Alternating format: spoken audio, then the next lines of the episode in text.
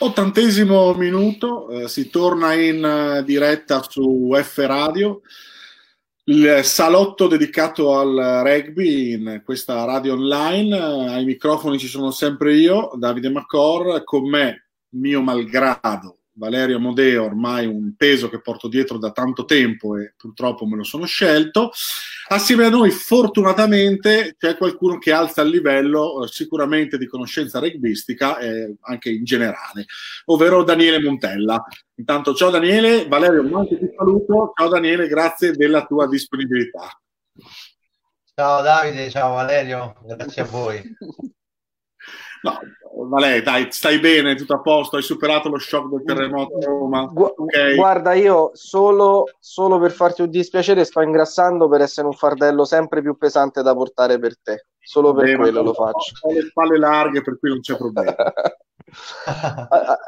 Entriamo direi subito nel, nel, vivo. Daniele, abbiamo un sacco di domande, di cose da chiederti. Eh, quattro anni alla guida della Lazio in uh, top 12 e la prima domanda, ovviamente parleremo di questa situazione particolare del coronavirus, parleremo di questi quattro anni passati alla Lazio e poi in ultimo, insomma, oggi c'è stata la notizia del eh, tuo passaggio alla Rugby Roma come, sia come tecnico che come eh, direttore tecnico del, del club, parleremo anche di questo, ma insomma si concludono quattro anni con eh, la squadra biancoceleste, quattro anni intensissimi direi. Beh, diciamo di sì, ogni anno è stata una corsa alla salvezza e quella fatta l'anno scorso penso che rimarrà nella storia, ma specialmente per noi appassionati un, bel, un bellissimo ricordo. Poi pochi giorni fa, diciamo, era anche un po' l'anniversario dell'11 maggio, e fu proprio lo spareggio con il Verona a Padova, quindi devo dire, emozioni enormi anche nel rivedere un video che insomma girato nel web per ricordare eh, la fantastica salvezza dell'anno scorso.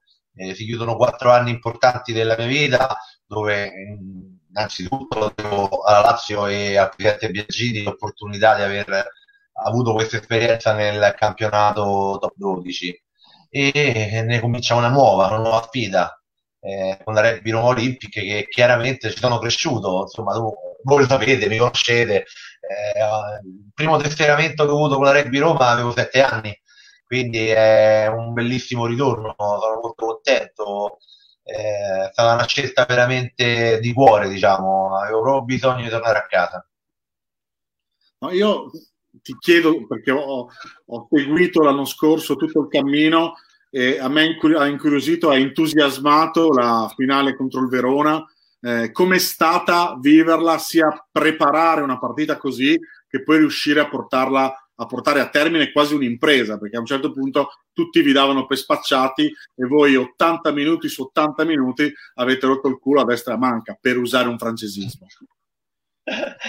Giusto francesismo, guarda, devo dire che è iniziato tutto a cinque giorni dalla fine, ci siamo chiusi nei spogliatoi e abbiamo avuto un confronto tra giocatori e staff eh, dove abbiamo detto di guardare partita dopo partita senza porci obiettivi, eh, che solo noi potevamo salvarci e non ci poteva essere nient'altro da fuori che ci potesse aiutare o aspettare che un altro eh, facesse la, la, giocata giusta, la meta giusta, il cacciato giusto, ma ognuno di noi doveva dare qualcosa in più e da lì devo ammettere che la vittoria a 6 minuti dalla, uh, in extra time eh, con le fiamme oro ha dato il là alle parole fondamentalmente.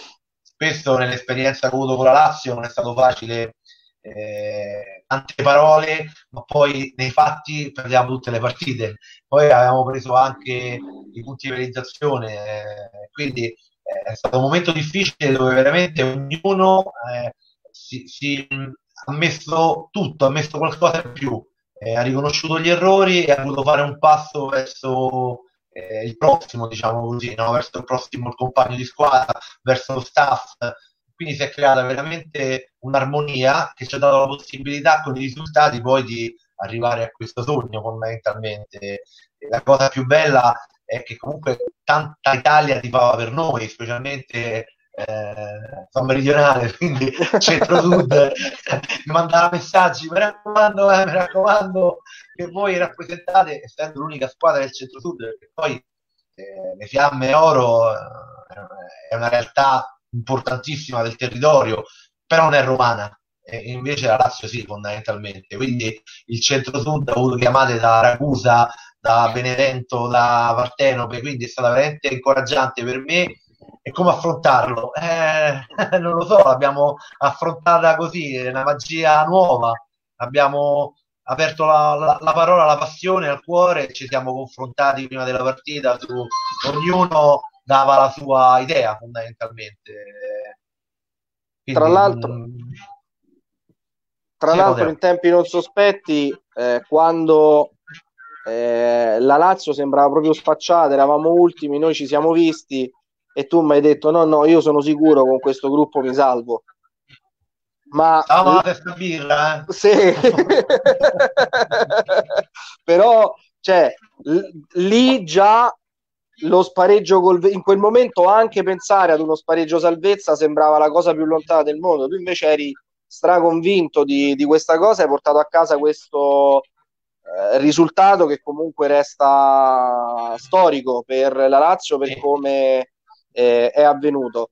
E, ehm, sempre rimanendo in tema di top 12, direi l'anno più particolare che la storia del rugby, almeno da quando campiamo noi, eh, abbia conosciuto.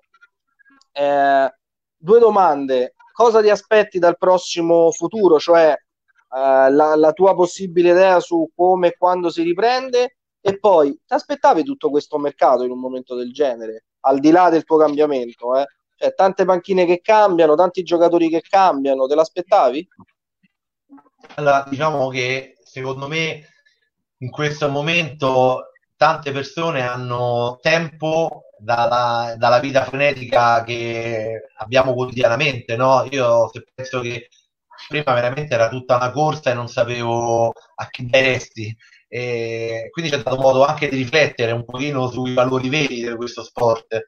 E quindi secondo me chi ha cambiato come giocatore o come allenatore per fare scelte personali eh, anche legate ai valori eh, mi aspettavo per quanto riguarda il mercato del top 12 che vedo giocatori specialmente delle prime quattro squadre, cinque squadre, quelle più importanti, devo dire la verità no, perché a oggi sono troppe le variabili per capire quando riniziamo, quando inizieremo. Eh, cioè, sento voci a, a, gennaio ricomincerà il campionato top 12, poi dopo una settimana, no, forse in primavera. Poi ecco, un'oretta fa, mentre parlavo nelle riunioni con FIR di aggiornamento che abbiamo fatto, eh, un ragazzo mi ha detto: Ma è vero che a settembre ricominciano tutti i campionati? Quindi è veramente difficile dare una previsione perché sono troppe le variabili.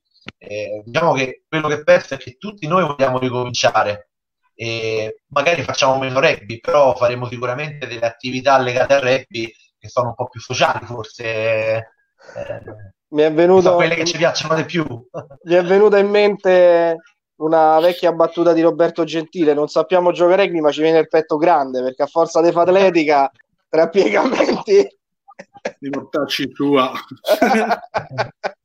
tra allenamenti e quant'altro.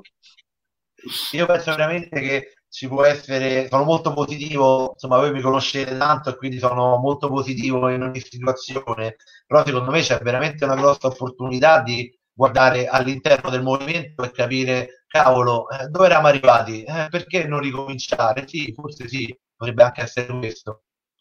Eh, infatti, una, una, riflessione sul movimento anche per ripartire al meglio potrebbe davvero essere importante, perché io adesso giustamente bisogna dare all'inizio spazio a eh, quello che è eh, il rugby professionistico, quindi Zebre, Benetton, il top 12, o professionistico, semi-professionistico, il top 12, però una riflessione su tutto quello che c'è sotto deve essere fatta, perché se i bambini, per quanto riguarda il mini rugby, cercherà di tutelare quanto più possibile, perché una ripresa adesso anche a settembre è pressoché una follia, mio, dal mio punto di vista. Ma la Serie C, la Serie B, la Serie A sono tutte realtà che aspettano di sapere che cosa sarà di loro. se sarà lo stesso, se ci sarà un reimpasto stesso dei campionati, una rivoluzione, un qualcosa, un cambiamento fondamentale, ma avere una data dove si dice da quel momento si potrà rifare è un po' utopistico in questo momento, ma sapere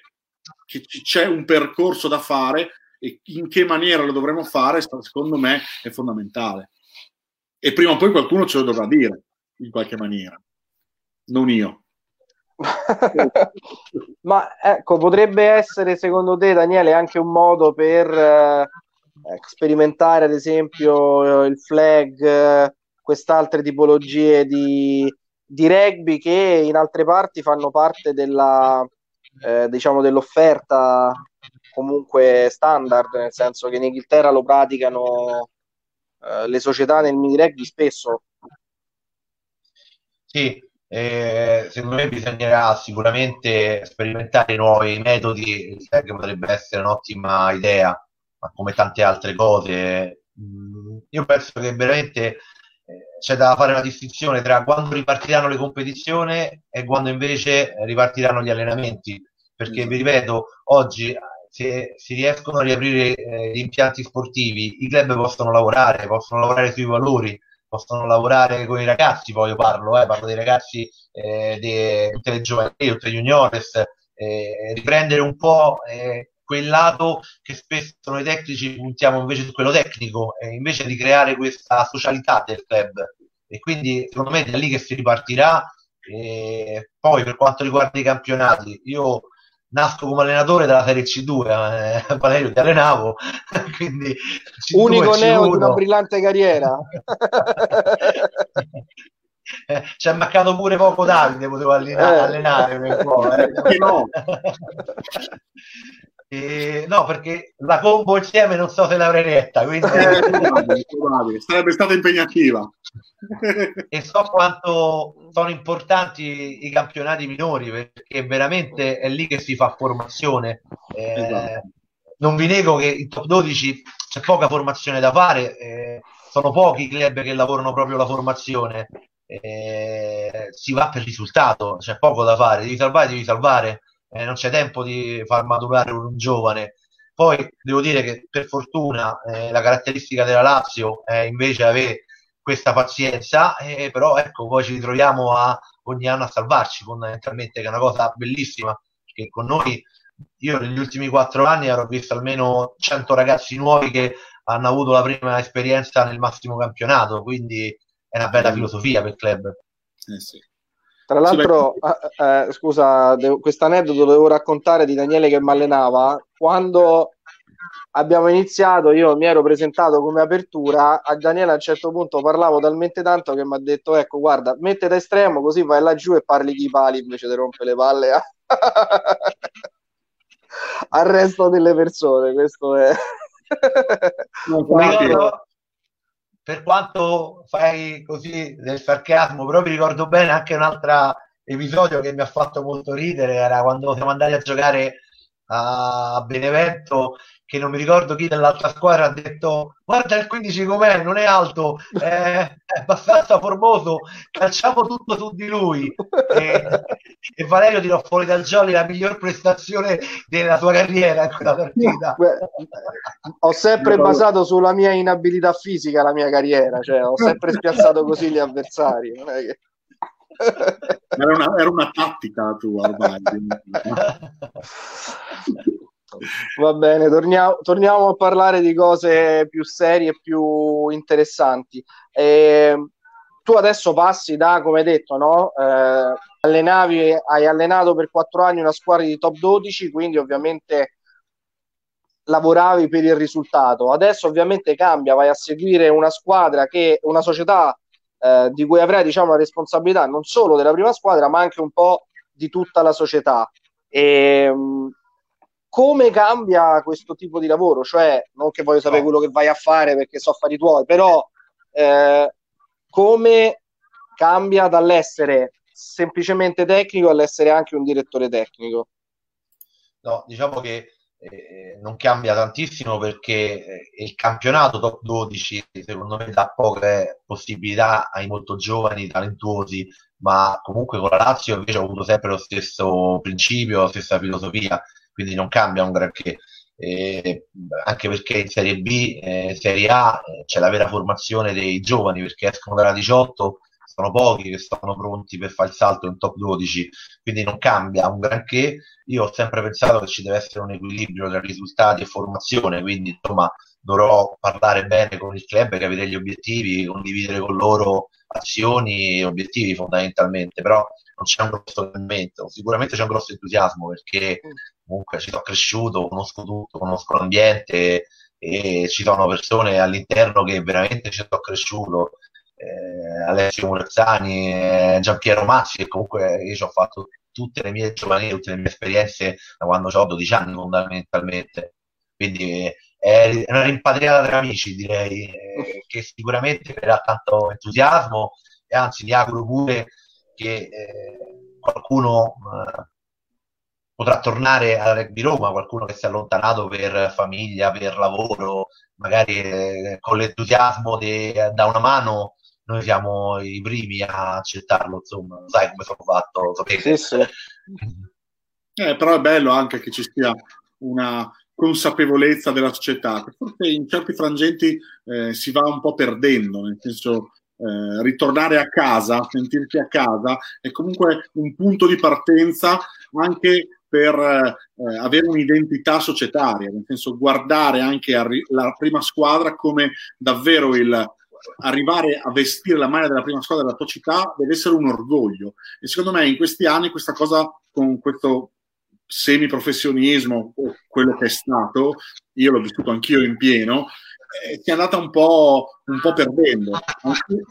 Anch'io, allenando adesso, dopo 10 anni, 15 anni, sono tornato a allenare a Udine e vedo questi ragazzi, alcuni che hanno proprio la, l'attaccamento, la voglia di, di arrivare in prima squadra è una cosa secondo me basilare per costruire una società di successo.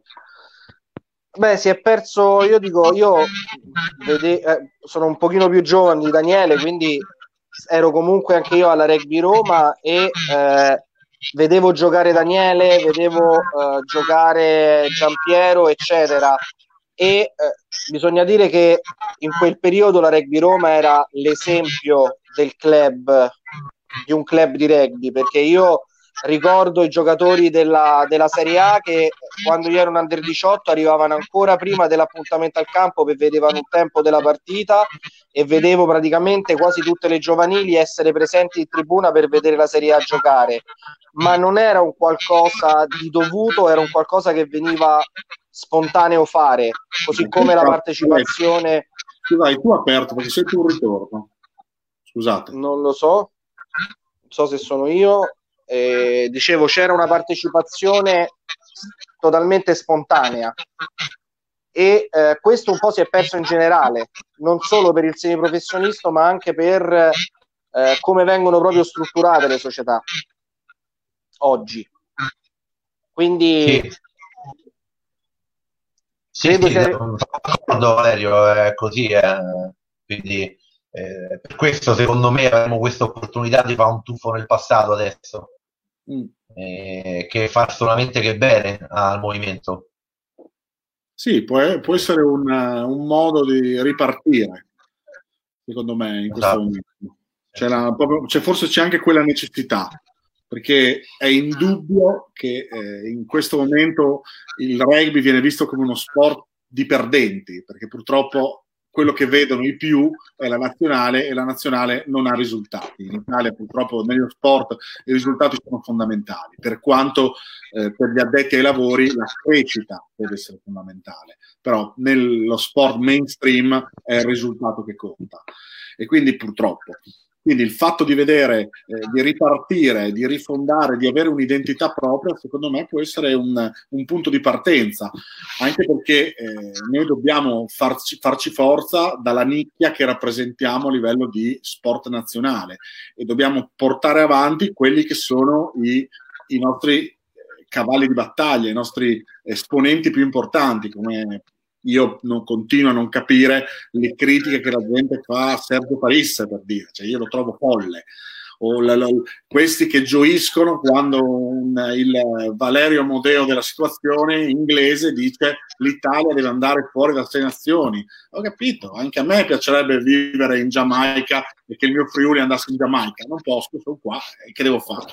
Cioè, eh, eh, dobbiamo fare dei, dei, dei voli pindani, dobbiamo vedere le cose come stanno. Quindi il fatto di anche fare gruppo e quindi creare questa identità ci dà la possibilità di affrontare al meglio tutto, secondo me. Eh, eh, tra l'altro aggiungo anche questa cosa, eh, visto che sei fresco appunto di, di, corso appena terminato, questo periodo permette anche di fare tanta formazione, che non guasta mai. No. Anzi, bisogna approfittare proprio di questo, di questo momento, eh, perché riusciamo comunque con la tecnologia a vederci eh, quindi possiamo già cominciare a distanza, ma eh, tramite una call eh, riuscire a sviluppare qualcosa, a formare gli allenatori, a formare gli educatori del mini rugby eh, per reclutamento, per le scuole. è un'ottima opportunità, sto vedendo dappertutto, eh, sia dall'alto livello al rugby di base, comunque che eh, per la prima volta ci sono degli... Cioè, io in tre giorni ho visto 80, visto, video, ho visto 80 corsisti, eh, quindi domani ce ne sono altri 30, e quindi è un modo per, per fare formazione ottimo questo, perché poi Bello. sono tutti un po' più liberi, chiaramente. È bello, però insomma abbiamo sentito tanto che c'era bisogno di puntare sulla formazione dei tecnici, degli educatori, questa è forse l'occasione migliore per investire eh, n- nella promozione del movimento attraverso la formazione degli educatori. Io sono assolutamente contento di come anche eh, il mondo rugbyistico che vuole imparare si sta interfacciando a questa, eh, a questa possibilità, perché non potendo giocare dobbiamo necessariamente parlare di rugby. C'è chi come me, Valerio, lo fa cazzeggiando, eh, facendo di di essere giornalista, perché quello che siamo proviamo a fare, e altri che vogliono imparare, è giusto che abbiano la possibilità di farlo. Io stesso per, per provare sto cercando di introdurmi in tutti i corsi possibili e immaginabili che fa il, il Comitato del Friuli, perché è il momento di capire, di imparare, di progredire, di ascoltare persone che ne sanno più di noi, insomma, che sono lì per... Vai. Ad esempio, io sto, no, no, nel senso adesso ci sono anche no, gli arbitri che stanno facendo uh, degli incontri, io ne ho seguiti tre e devo dire che ad esempio ci sono, uh, vai a vedere proprio le, le particolarità delle, delle, regole, a parte scoprire piccole cose del regolamento che uno non, uh, non sapeva, ma diventano utili anche proprio nel eh, nel creare gli allenamenti, nel creare le giuste situazioni, perché poi giocare con il regolamento, giocare con il regolamento ti, eh, ti aiuta.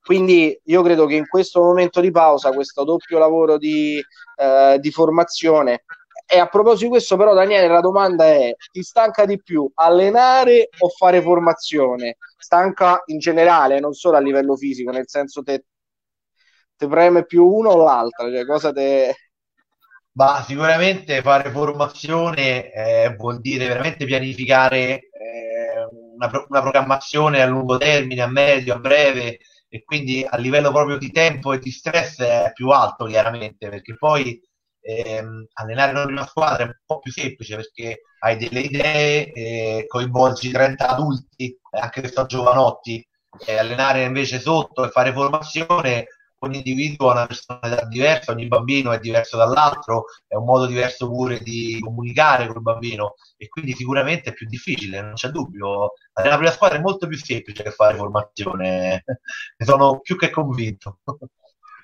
Invece, come, visto che vieni da quattro anni di esperienza full immersion nel top 12, eh, in che maniera eh, tu proveresti a migliorarlo? Perché insomma eh, parliamo tanto che il top 12 per, non permette a, ai giocatori di costruirsi in maniera completa per poi passare alla franchigia. Perlomeno questo è quello che tutti dicono. Tu che l'hai vissuto da dentro, in che maniera secondo te si potrebbe intervenire? Ma non, non, non devo dire la verità, non ho la più pallida idea su se c'è una ricetta, però posso dire quello che ho sempre detto anche a tutti gli allenatori che incontravo, perché poi penso che tutti gli allenatori che mi hanno incontrato hanno trovato questa mia veracità che al terzo tempo mi ci metto a parlare parecchio, no? un po' perché sono un curioso e un po' gli dico anche le, eh, le mie idee. Io penso che alcuni giocatori giovani che escono dall'Accademia di Remedello dovrebbero andare per giocare nei club, non per fare panchina. Eh, perché solo giocando possono crescere. Quindi forse mi studierei se un, un, sistema, un'organizzazione che dice ok, eh, Rovigo non ha il numero 10, mandiamogli questo giovane. Eh, oppure addirittura chiami Rovigo, chiami Padova, chiami la Lazio e dici non prendere nessun pilone perché mettiamo il giovane che esce dall'accademia o che è di interesse dell'alto livello. Mentre spesso eh, ci sono dei giocatori che vanno in alcuni club e hanno una percentuale di minutaggio bassissime nella stagione e tardiamo così eh, la loro crescita perché solo giocando possono crescere. È vero che il contesto è importante, eh, lo staff tecnico, gli allenatori, però se non giocano, eh, io penso alla fortuna che ho avuto di avere Michele Lamaro prima con la primavera e poi con la Lazio ha fatto sempre tutte le partite all'improvviso poi è andato a Padova e anche lì ha fatto tutte le partite e poi ha fatto il salto di qualità ma ce ne sono tanti dei ragazzi che quindi secondo me una gestione un po' più precisa per ruolo e giocatori potrebbe aiutare. Poi non lo so viene in mente questo così su due piedi si potrebbe creare una sorta di draft come nell'NBA no? che prendono i giocatori dall'università e ogni squadra eh, ogni squadra sceglie, mo, al di là della scelta o meno, però insomma la formula potrebbe essere questa, cioè trovare già una, una sistemazione anche in funzione di quelle che sono le necessità societarie. Eh, sempre parlando di top 12, de- ci dovresti dire il momento, quello migliore di momento ce l'hai detto, la vittoria a Verona, il momento peggiore è il momento però più divertente, cioè la cosa che a un certo punto tu sei uscito fuori e stavi morendo da ridere di questi quattro anni alla Lazio. Allora, sicuramente il momento eh, un po' più brutto è stato sicuramente quello quando è arrivata la comunicazione dei punti di penalizzazione, perché comunque non è facile gestire uno spogliatoio e, e un club pure, perché comunque io sono in mezzo tra i giocatori e la società e quindi è stato difficile proprio gestire quel momento, come comunicarlo, eh, cosa fare, eh, parlare con i ragazzi individualmente, insieme, prendere più anziani, quindi quello è stato anche una bella esperienza nuova per me, però è stato un momento un po' più critico, diciamo, eh, anche perché quando le cose vanno male, poi è facile pure che ci siano eh, delle problematiche interne nel spogliatoio, nel club, nello staff. Eh, però devo dire che questo è stato il momento più brutto, ma poi è stato quello che mi ha dato l'opportunità di crescere perché non l'avevo mai attraversato fondamentalmente. Più divertente ce ne stanno veramente tanti, eh, ce ne...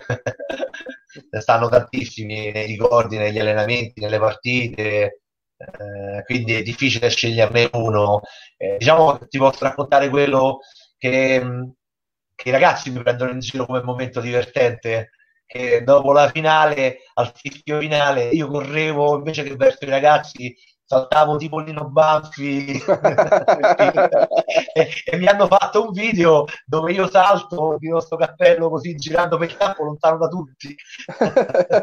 L'allenatore nel pallone mi hanno fatto tutto un video carino e quindi questo è quello più simpatico. Poi che torno indietro è chiaro che dove ho cominciato con eh, la Porta Portese, c'è stata una serata magica in Sicilia e siamo stati eh, Narcisse Valeri presente, però penso quello è uno dei ricordi più belli che ho, simpatici, no? E siamo andati a cena a un ristorante chiuso che ha fatto pure del karaoke romano. Piano bar, sì. Esatto, quindi eh, diciamo che per fortuna io sono uno che lavora molto sul lato positivo della gogliardia, e quindi momenti simpatici ce ne stanno da morire, ce ne stanno tanti. Sì, così, no, stavo riflettendo e ripensando ai miei anni romani, dei momenti simpatici, e me ne sono venuti fuori un 500-600 mila.